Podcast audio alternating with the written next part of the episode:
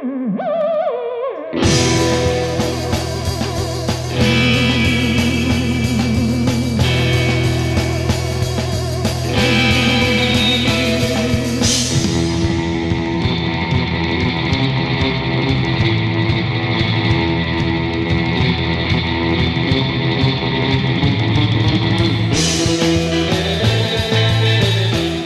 July 12, 1973, the world of classic horror lost one of its greats. His first name was Creighton, but we all know him now as Lon Chaney Jr. And 40 years later, his impact on classic horror movies, classic monster movies, and just classic film in general is still felt. And we're going to celebrate that here on this week's episodes of Monster Kid Radio. My name is Derek M. Cook. I'm the producer and host of the podcast where we celebrate the classic and sometimes not so classic genre movie of yesteryear this time around, though, it's definitely classic cinema that we're going to be talking about when we talk about Lon Chaney Jr. and the impact that he's had on monster moviedom and author Paul McComas. Paul McComas is my guest this week. He's the co author of the book Fit for a Frankenstein and probably the biggest Lon Chaney Jr. fan that I've ever had the pleasure to speak with.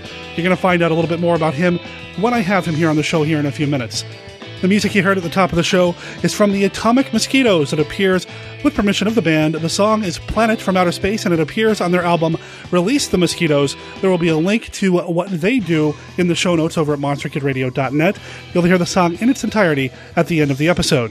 You'll also find a link to Paul's website, which is paulmccomas.com. That's Paul, P A U L, McComas, M C C O M A S.com at our website at monsterkidradio.net. You'll find links to our Facebook page, our Facebook group, our email address, which is monsterkidradio at gmail.com, or our voicemail line, which is 503 479 5MKR. Do you have a favorite Lon Chaney Jr. movie? Call in and let me know about it. Also, out of our website is a link to our YouTube page where I post classic horror movie trailers. And I just updated that, added a trailer to a movie that I'm going to be covering here on the show in the near future. I also have an Amazon store link. I've had some of you ask for links to some of the books and music that we cover here on the show. If you click on that button, it's going to take you straight to our Amazon store. I call it the Monster Kid Laboratory.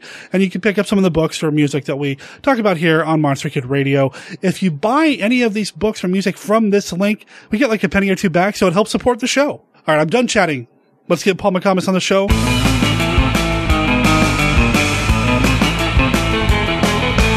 I'd like to welcome to the show an author, uh, the man behind the books Planet of the Apes, Unforgettable, and the recently released Fit for a Frankenstein. He's also probably the biggest Lon Chaney Jr. fan that I've ever had the pleasure of speaking with. Paul McComas, welcome to Monster Kid Radio. I am honored to be here, sir, and I am honored by uh, by that title of, of biggest Chaney Jr. fan. It's not a contest.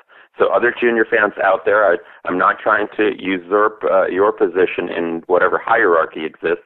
We can all be in a great big tie, as far as I'm concerned. but okay. But how many fans out there started a fanzine, Lonnie Jr. when they were what, 11, 12? Yeah, and ran it for 24 issues. There was supposed to be 24 monthly issues, and we almost made it. I'd say 24 issues that came out about every six or seven. I had a mimeograph uh, machine in the basement that my mom got me for 30 bucks, which was no small amount back then. Um, we're talking 1973. And uh, you remember the mimeograph machine with the big drum and uh, the purple ink uh, carbon sheet, and uh, you would tr- literally crank a handle to get those things out. So once every six, seven weeks, I would go down there with my 10 to 13 page fanzine and crank the handle. For a, a nerdy horror fan like me, that's probably the best exercise I was getting back then. uh, turning that big drum and uh, and put this magazine out. Advertised it in Famous Monsters of Filmland. I believe it was number 102. I could be off by an issue or two. In their Classif hide ads, H Y D E, of course. And not only did I uh, attract a readership of, over the course of the 24 issues, between 8 and 25 readers across the country and a couple in Canada, but met a couple of people who became and still are among my very dearest friends in the world. Greg Starrett, with whom I co-wrote Fair Frankenstein, the new novella, and uh, John Scott, to whom Unforgettable is dedicated, and uh, with whom I co-wrote a, a piece in that book called Project Android. You just never know where these are, things are going to go once they start. And I suppose the real start was a couple months before the first issue of Lonnie Jr. when Lon died.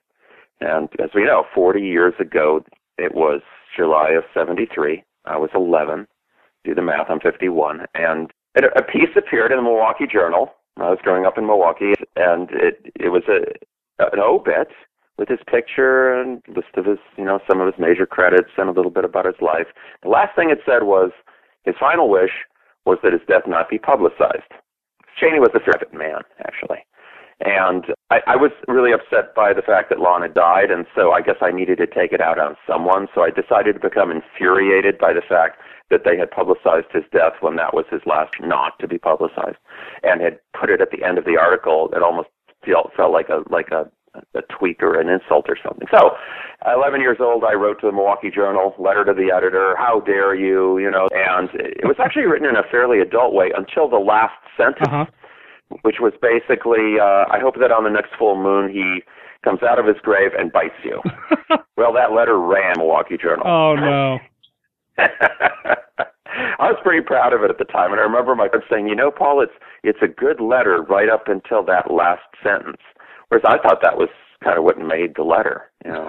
so, rife with success uh, at, at that early publication of my letter, in defense of Lon's legacy, spirit, last wish, whatever, I founded in August the Lon Chaney Jr. Fan Club, and I believe the first issue came out uh, in early September, right before the school year started, and uh, ran for for 24 issues total. Yeah. What was the uh, first Lon Chaney Jr. film you'd seen? I think you talked about this in Lonnie Jr. at one point. What was the first one? Boy, you've read Lonnie Jr. more recently than I have because I I, I made copies of a few representative issues and sent them to you. Right. Um, but I haven't really gone back and poured through it in a while. I gotta think that it was one of the Wolfman movies. Yeah. I don't think it was original because um, it took me a little while to see that. You know, we were waiting until our UHF station's uh, Shock Theater program uh, would bring it around again on the rotation.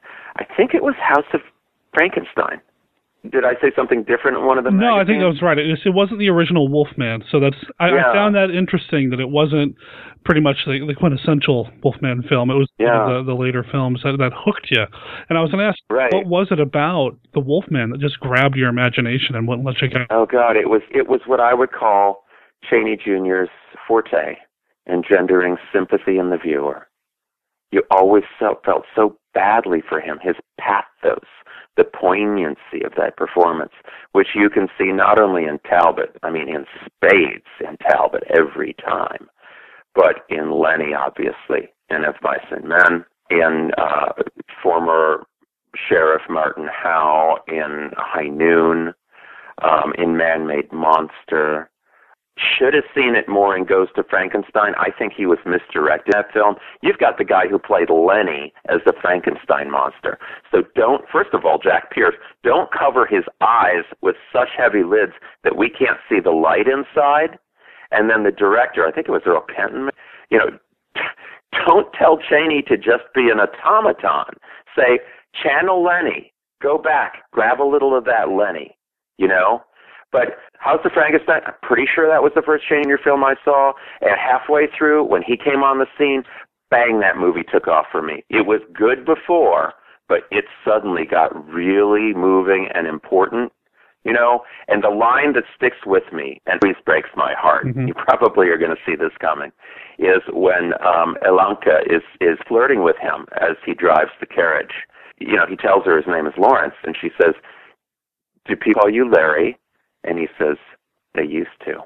Mm. Oof, they used to. Before I became this fiend. You know, through no fault of my own. My God.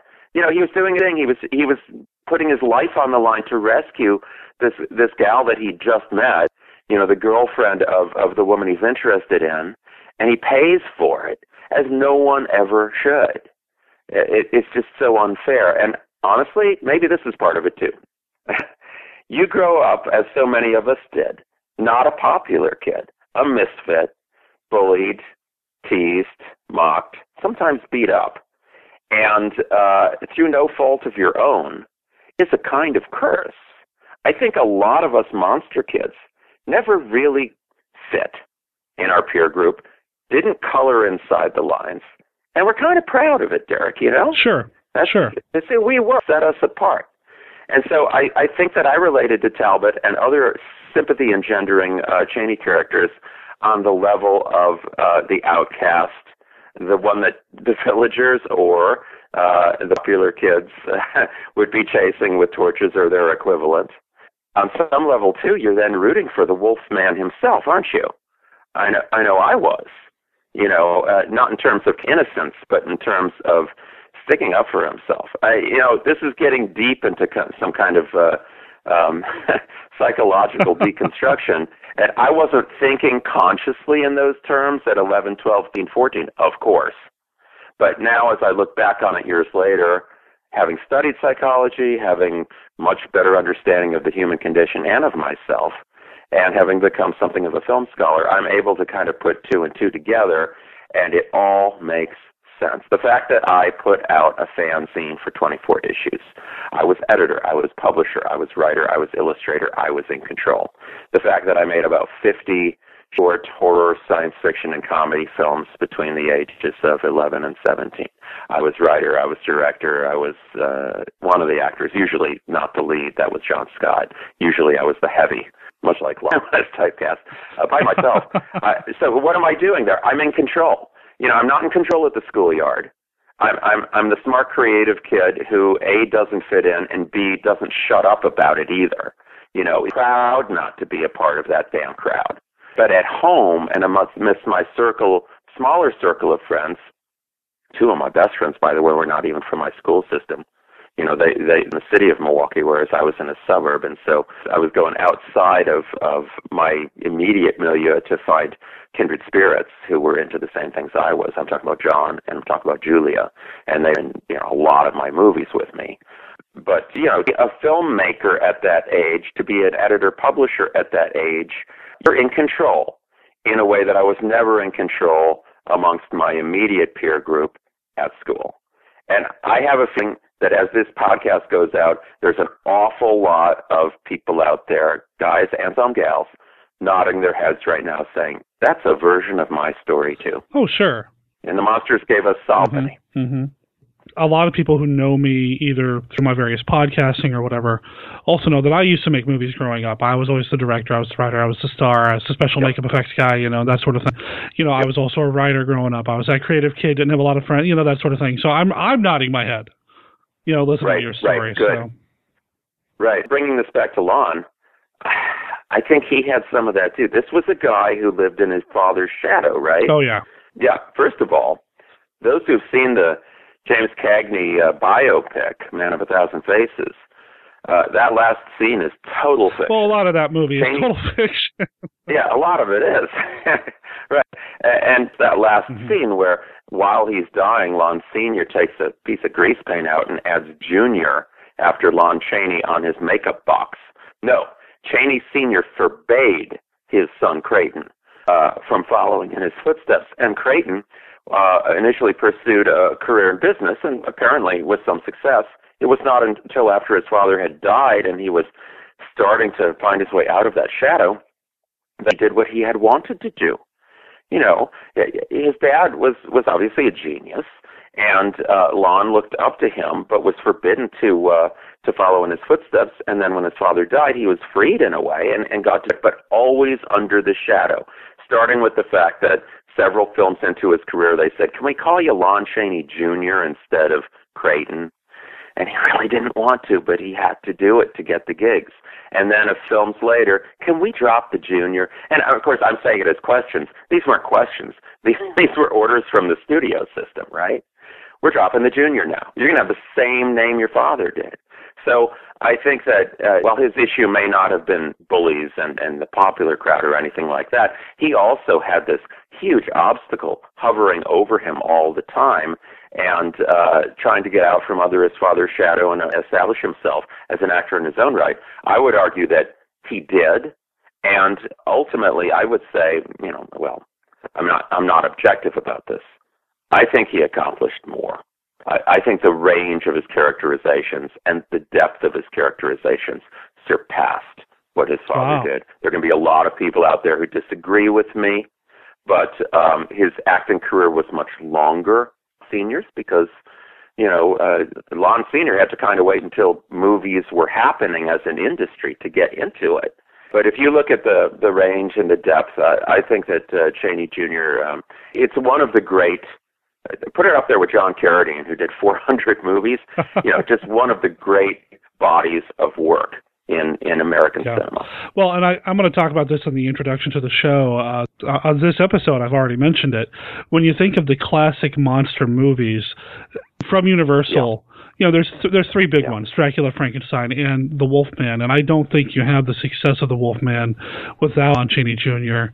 in that role. And then Lon Chaney Jr. would go on to play more movie monsters than, than any of the big three. You know, Bela Lugosi, Boris Karloff for himself. You know, he played The Wolfman, Right. he played Dracula, he played Frankenstein's monster, he played The Mummy. Yeah, Yeah. throw the mummy in. I call it Big Four. Some people would add the creature from the Black Lagoon, but that's a little later. So, yeah, you think in terms of Big Three. I think think in terms of Big Four. And and and Chaney played Yeah, them all. definitely. He played Yeah. the mummy. He's the only he played one the mummy three times, didn't he? Three times. Yeah, three times. And uh, he hated the role, of course. There's not a lot to do in there. He still has some effective moments with his body language and some of his hand gestures and that sort of thing. The third Mummy film has one of my favorite sequences in um, Universal Horror, but it's not a Chaney scene. It's when uh, Virginia Epstein, uh, playing Ananka, emerges from the construction site. Um, and uh, it's just a remarkable piece of work. She's you know, she's been in the mud for 3,000 years.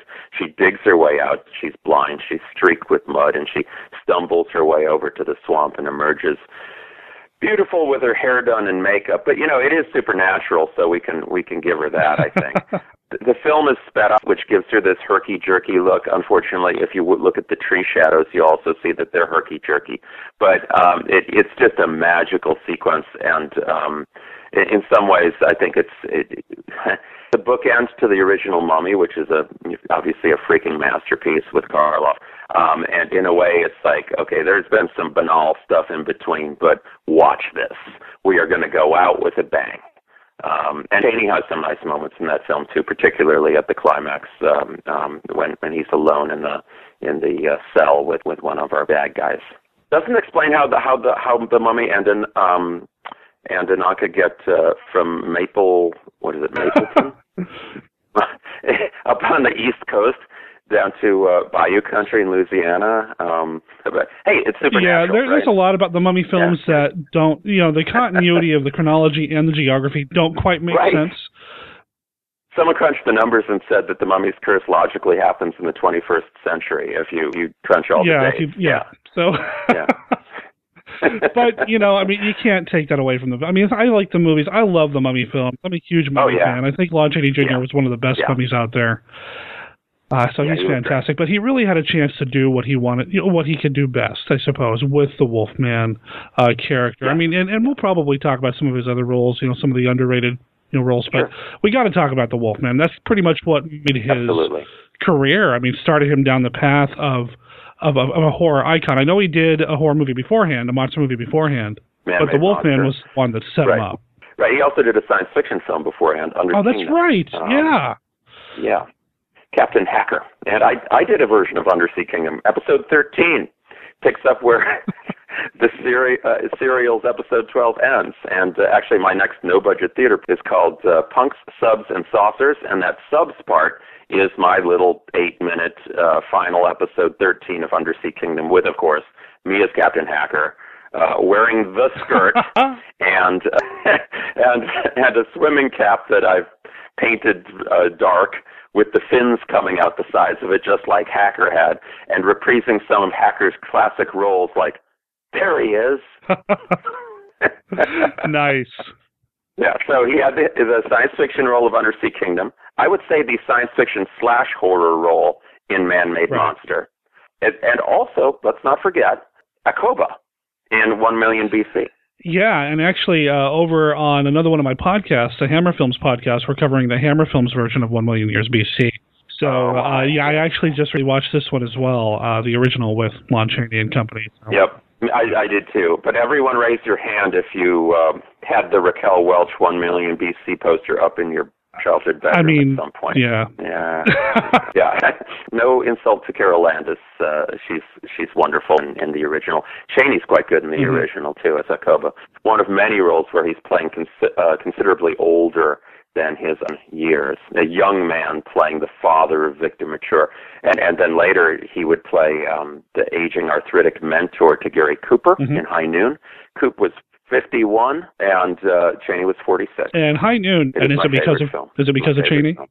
Well, that's certainly a bonus, but no, it's it's, it's chiefly because it's brilliant on mu- multiple levels. 1952, and obviously decades before the TV 24. This is a film done in real time. It's an hour and a half in a in a town's life, and and uh, it it takes you know running time is about the same. I love it because it's an allegory against McCarthy, you know, made by people who had been or were about to be blacklisted. Virginia Farmer, not to be confused with Virginia Christine. She hadn't worked in a couple of years in Hollywood, but they put her in the uh, church scene, and she's the only woman who speaks up during that town meeting there. And she basically says, uh, "I can't believe what's happening with you people. You talk and you talk and you talk, and you let this town go down the drain. You know, where's your where's your nerve? Where's your courage? Words to that effect." Well, she's talking about Hollywood, not Hadleyville. Same first letter, and the Miller Gang, same first letter as McCarthy by the time High Noon's screenplay lost at the Oscars, having made it, uh, Carl Foreman, who wrote it, was living in Europe because he couldn't get a job in Hollywood anymore. So I think it's a very brave film uh, that's using the most traditional, the most conservative of genres, the Western, to make a, a very progressive statement. And I would say a patriotic statement because there's the patriotism of Casablanca where you're rallying effort for uh, America to join the good war and, and defeat the Nazis and, and the Axis powers. That's patriotism. But it's also patriotism to say, look what's happened to our country. Now the threat is domestic. It's it's Joe McCarthy from my home state of Wisconsin, and it's uh, the House Un-American Activities Committee. And now patriotism means standing up for what's right. Damn it, even when everyone else around you is finding an excuse to take the coward's way out. So, uh, I, and I love I love the look of the film. All of those scenes outdoors, the sky goes to pure white, and that's intentional, and it's to make the day look even hotter than it is. The high noon montage when when the clocks all go to 12 and Miller's train is coming into Hadleyville, and then there's this rhythmic editing. Every fourth beat, we cut to a new shot of one of our characters or one of the sets, just checking in. Where is everybody right now? They're at home. They're still at church. They're not with Marshall Will Kane, that's for sure. And so, yes, he's going to have to face down the Millers by himself until Grace Kelly, as his wife, jumps off the train that's going out of town when she hears gunshots and helps him. So it's also a proto-feminist film. There are three people of character in that town. Two of them are women. There's Marshall Kane, there's his bride Amy, and then there's Katy Jurado's character Helen Ramirez. And by the way, 952, a positive, non-stereotypical depiction of a, a Latina, pretty rare. So this is an amazing film on multiple levels. And then the icing on the cake is Chaney with this great late performance. You know, not that late. He would act for another 20 years, but um, uh, certainly past his heyday as former Sheriff Howe. Broken knuckles, arthritic. When Coop goes to visit him in in Howe's house, his little hut, Chaney sits almost paralyzed in that chair to show just how unable he is to do anything to help. And he and he mutters that I think Carl Foreman uh, he's giving Chaney the chance to speak the message of film. People have to talk themselves into doing the right thing, and by then it's too late because ultimately they don't care. They just don't care. It's a very cynical message. Chaney delivers it with pure commit. So that's my five minute monologue. no, it's fine, man. On some of the joys of High and- Noon. You know, Chaney did a lot of Western work. I mean, he, he wearing a cowboy hat is, Mhm. was natural, I suppose. After you watch some of these movies, he, he did a lot of westerns Yep. as well. He's not just a horror or monster actor, and I think that's important That's to kind right. of remember about the And- yeah. It is important. It is important. He's he's a master character actor, and even within the westerns, wasn't cowboy hat. You ever see his his turn as Chief Pontiac? Sometimes it was the Indian headdress. A wonderful, non-stereotypical performance as Chief Pontiac. And compare it with Johnny Depp wearing a dead bird head. I mean, where's the progress? This was a role Chaney did back in the 50s. And with a great deal of respect and, and obvious affection for the character he was playing, a, a noble uh, Indian chief who is, is seeing uh, his world evaporate before his eyes, replaced by the world of the white man. And of course, we have to go way, way back to uh, 1939 and Lenny. Amazing chemistry between Chaney and Burgess Meredith. Um, a terrific film, certainly one of my, my top 20. Uh, the, the the original of Mice and Men. And I like the Gary Sinise, John Malkovich, but um, I'm actually really surprised that we went from Of Mice and Men to the monster movies because I, I, I think of Mice and Men, it's mm-hmm.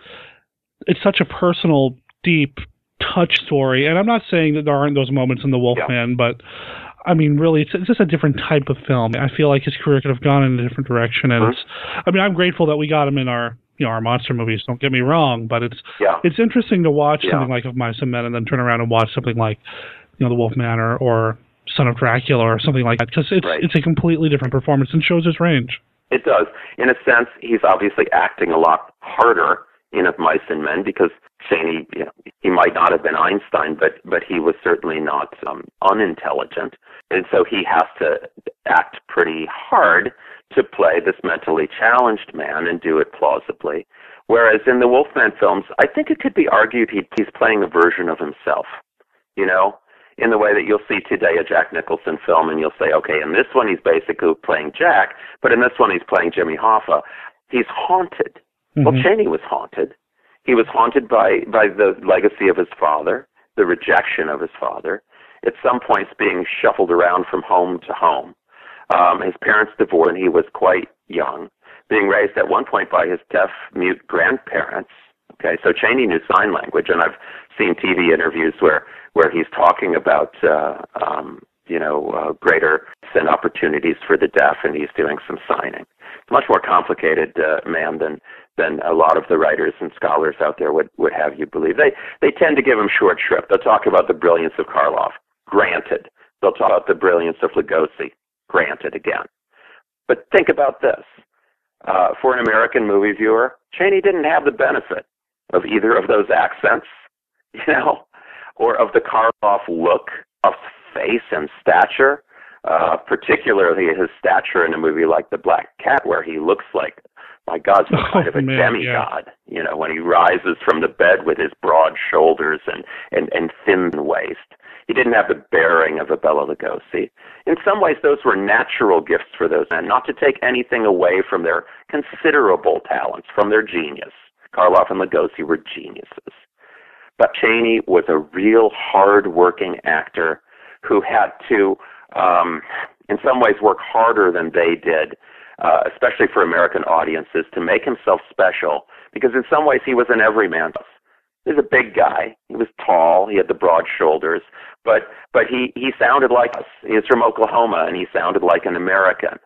And this can easily segue us into uh, talking about Son of Dracula and some of the mistakes there, which I would say were not Chaney's, but the screenwriters. But before we do that, yeah, the Wolfman. Um, so from Of Mice and Men to the Wolfman, the common thread there uh, is is got to be uh, viewer empathy for the character. You know, tragic characters, characters who, through no fault of their own, are are really suffering the the trials of Job, uh, are cursed. Be it the curse, Lenny's curse of his his mental retardation, and the and and the fact that uh, mean people, nasty bullies like the ranch owner's son uh, little guy with a Napoleon complex just wants to hurt him, just wants to prove his own uh, value and worth by beating up on Lenny. Uh, and then to Talbot, who, as I said before, um, does a good deed and no good deed goes unpunished, he uh, he pays the ultimate price, uh, an eternal curse.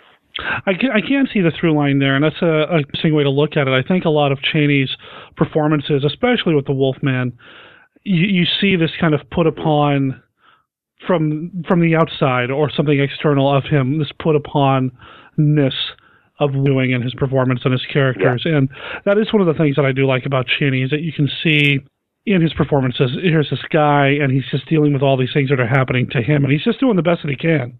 Right, right. No, and, and uh, throughout much of the Wolfman series, he just wants to die.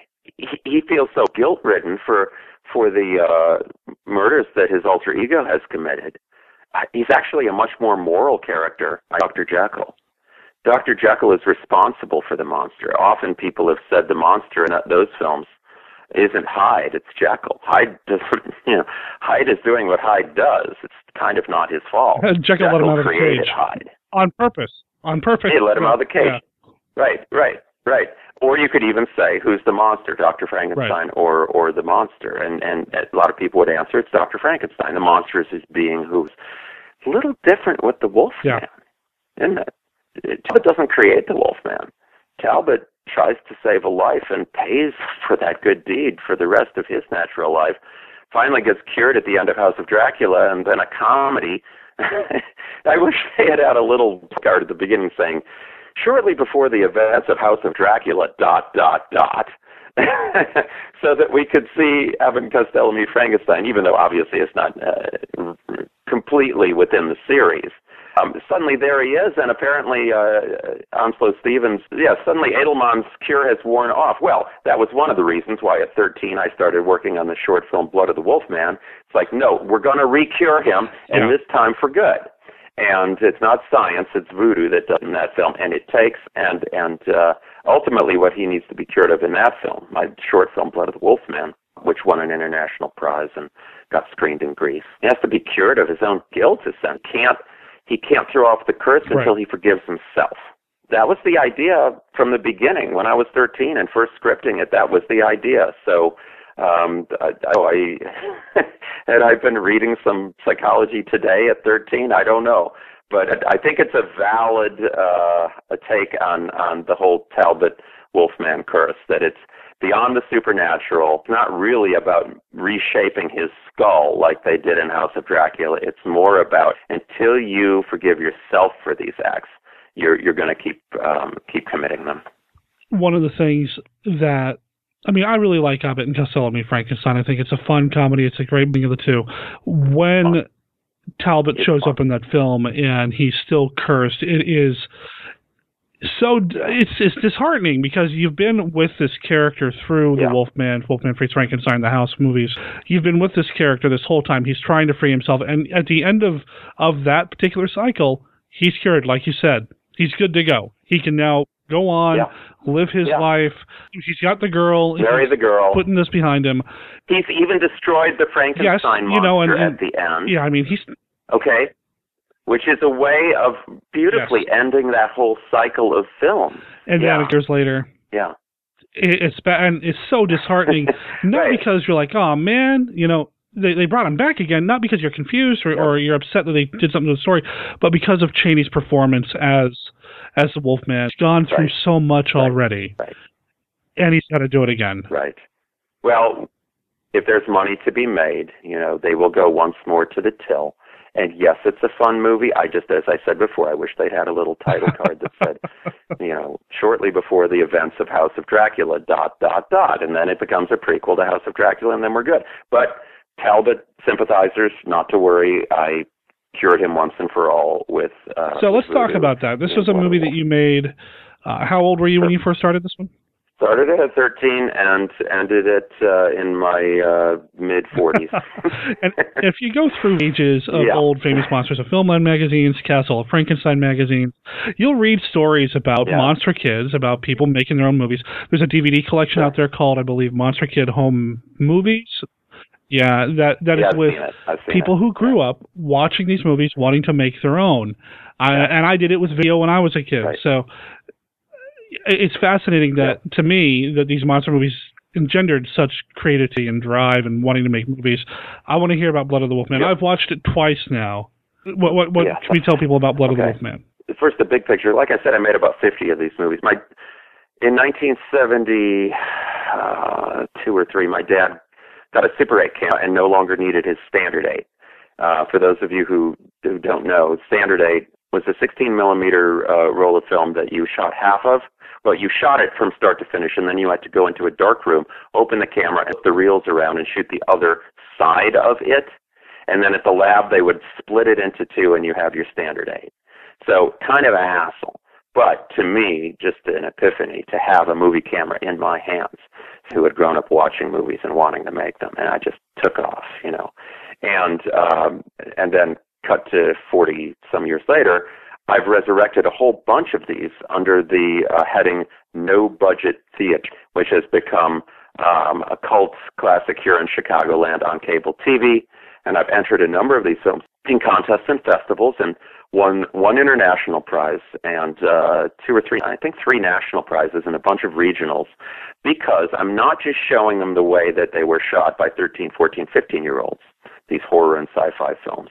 But I've gone back in recent years and shot a little new footage, re edited them, and added sound because these were all shot as silent, and turned them into I think something pretty neat and, and, and something pretty special. And in some ways, Blood of the Wolf Man means more to me than any of the other ones. It was a chance to cure Taliesin for all, not just of the curse, but of the guilt attached to it. And also to do a voodoo movie because you know, that was a major interest of mine, it still is. I love Hollywood voodoo, but I also um, am really interested in the real phenomenon, which is quite different from the way that Hollywood has has sort of stereotyped and and downgraded it and, into just a form of black magic. And so voodoo is a positive force for the most part in Blood of the Wolf. The negative of it is represented by Baron Samedi, the trickster, who is intent on keeping the Wolfman the Wolfman. Whereas Evelyn Laveau, daughter of uh, real life voodoo priestess Marie Laveau, um, become uh, the the uh, the Dr. Niemann, the Dr. Edelmann, the one that Larry turns to this time for help, and she has no ulterior motives, and she does not have a nasty alter ego like Edelmann, and so she's able to uh, to actually finally, after a lot of effort, effect the cure, um, and also becomes Larry's Larry's love interest in the process. The film has particular meaning for me because it was one of many, many films that I made around that age, 13, 14, 15, um, that that stored uh, my kind of proto girlfriend and then first ever girlfriend Julia, and she played Evelyn Laveau to my Talbot. And um, sadly, uh, her life was cut very short, age 20. Um, she had, when she was in college, she was raped by a stranger, and um, and then six months later uh, took her own life um, as a result of the the trauma and the the post traumatic stress, uh, the depression.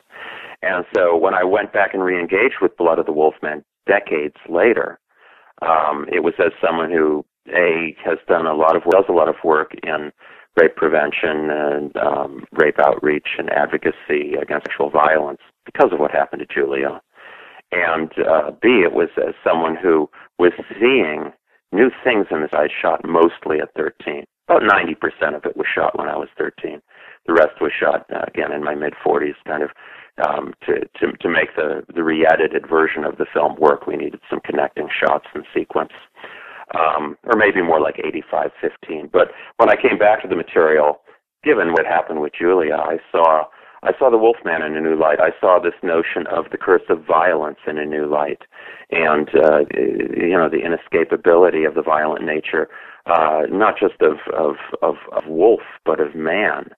And, you know, I'm reading from the script here, but uh, you've got Larry doing his usual, I can't take much more of this. How much more blood must I spill? How many more lives must I take?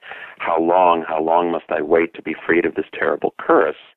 And that's very close to the kinds of things that he was saying and certainly thinking throughout the Chaney Wolfman films. But then we've got Baron Samedi as the kind of evil trickster force that wants to keep this going, and he's taunting the Wolfman with lines like, Look into my eyes, beast, and see your legacy murder, mayhem, and death, men, women, children, victims all of your savage lust.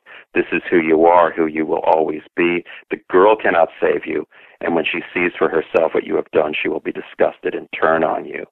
You must stop her, beast, before she stops you. Follow me.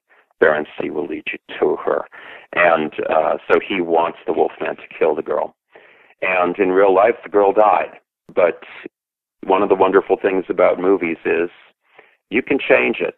You can change it and maybe um, affect some sort of redemption. And every time that I've re-edited and revisited a movie that Julia and I were in, um, it's been a way to uh, kind of revisit and, and deem and change the reality, um, at least on screen for 15 minutes, uh, of, of the tragedy of, of, of her short life. I also re- reclaimed her as the teenager that, that I dated, my first girlfriend, in in my novel Planet of the Dates, which came out in 2008 and it's optioned in Hollywood. And um, you know, the, the character Stephanie Scum is is based on Julia as she was at 16 and 17 before uh, the terrible stuff that came her way. And so this is a very serious and dark place for us to be going in a in a podcast interview about monster movies, and I recognize that. But I think that some of the power of horror films and monster films is that they are allegories for the real life violence and the real life loss, the real curse uh, or curses with which real life people have to struggle.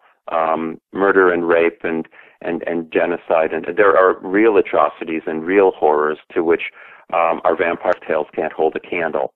But sometimes those tales are a way to think about the real life horrors in new ways and even sure. I mean, I think them. horror movies, especially monster movies, especially give us a, a, a place to safely yeah. explore some of these things and, and process some of these yeah. things. And, and I think the story.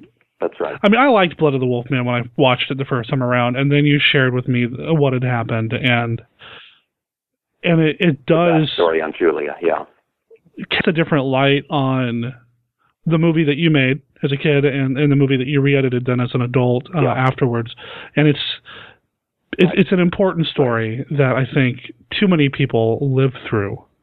It's this you know, and and like you said, yeah. it's a monster movie podcast, so we don't want to get too dark about it, but it's also very very important. And I do want to mention real quick, you are involved with RAINN. Yeah, the Rape, Abuse, and Incest National Network, which is the nation's largest anti-civil violence organization and according to Worth magazine, um, one of the 100, 100 best charities in the country. For one thing, uh, one thing that they use to judge that is um, how much of every dollar goes to sure. delivery of services, and it's virtually all. They keep their overhead really low, but I mean they've got this multi-pronged attack. They're working on education to prevent rapes, abuse, and, and, and sexual assaults. They're also doing direct counseling through 24/7 um, online and phone hotlines, whichever um, um, victims prefer. They're helping victims turn into survivors. This, you know, this this language is important, and the PC term is survivor, but I can never use that term about Julia because she didn't survive. She was a victim. She was a victim of rape, and then she and then she stepped off the roof of the tallest dorm building on her campus. You know, and and and so I'm doing what I can through RAINN to help uh, Julias of today and tomorrow not take that wrong step, but step back from that brink and, and get the help that they need. And uh, RAINN also works on advocacy uh, for legislation related to uh, uh, you know to these issues, and uh, I think it also assists in the prosecution of uh, of rapists and and uh, their sexual um, assailants.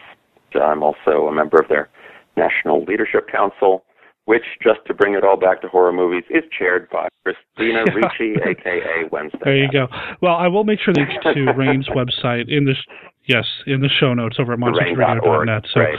if people are interested in either getting involved or getting help, make sure you head over to that website and check into that and yeah, do something. That's right. So. Their uh, 24/7 um, hotline is 800-656 hope. So we'll make sure there's there's a way for people to look into that and get involved if they are interested in doing so.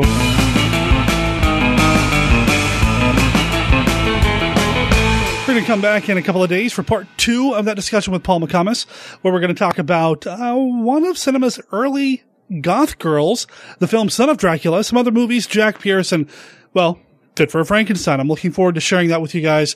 And again, big thanks to Paul for taking some time out of his weekend to chat with us here at Monster Kid Radio.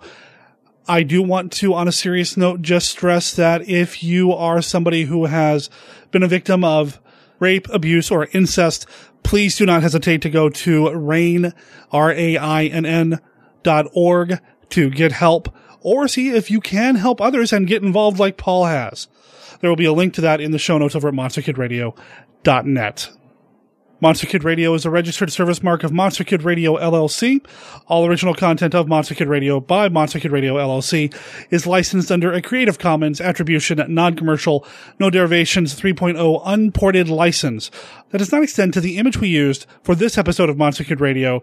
If you look at the episode image over at our website or in the iTunes store, you'll see a hand-drawn image of Lon Chaney Jr. That is a cover of an issue of Lonnie Jr. drawn by Paul McComas, and it appears with his permission. Also appearing in this episode of Monster Kid Radio, with the permission of the band Atomic Mosquitoes, is the song Planet from Outer Space from their album Release the Mosquitoes. Talk to you in a couple of days.